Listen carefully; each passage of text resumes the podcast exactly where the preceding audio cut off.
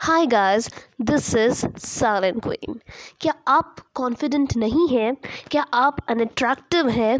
क्या आपको लगता है लोग आपको इग्नोर करते हैं? अगर ऐसी ऐसी प्रॉब्लम्स या ऐसे इश्यूज़ आप फेस कर रहे हैं अपनी लाइफ में तो आप बिल्कुल सही जगह आए हैं।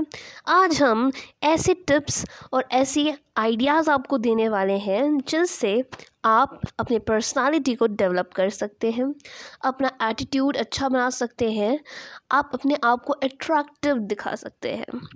तो number one enter with smile आप कहीं भी जा रहे हैं, हम कहीं भी घुसते हैं, किसी सोशल एरिया में जा रहे हैं तो वहाँ पे हम स्माइल के साथ अंदर जाना है।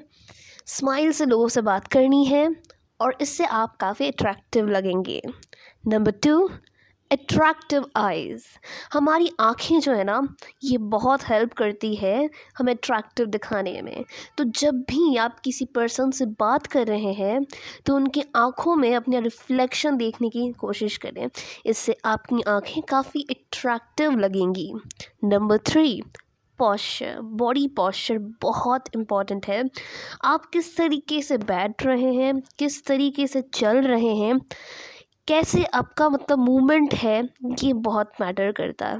Number four talk with pauses हम जब भी बात करते हैं, हमारी एक आदत है कि हम बहुत तेज़ तेज़ या भागते हैं। जो बहुत गलत है। हमें अपने बातों में थोड़ा सा ठहराव थोड़ा सा पॉज लेते हुए चलना है। इससे बहुत अच्छा लगता है और इससे आप सोच के बोलेंगे ना, जैसे आप सोच सोच के बोलेंगे कि आप क्या बोल रहे हैं, इससे आपकी बातें जो हैं वो काफ़ी मिच्योर लगेंगी और सामने वाले को काफ़ी अट्रैक्टिव लगेगा।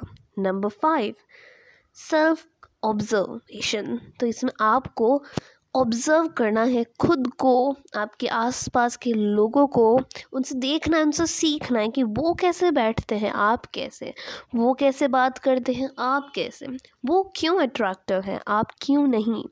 आखिर मुझे ऐसा लगता है कि सभी अट्रैक्टिव हैं, अगर वो बस अपने आप को देखें, यानी आप अपने आप को समझिए कि आप जिस भी जगह जा रहे हैं, आपके सामने एक शीशा है।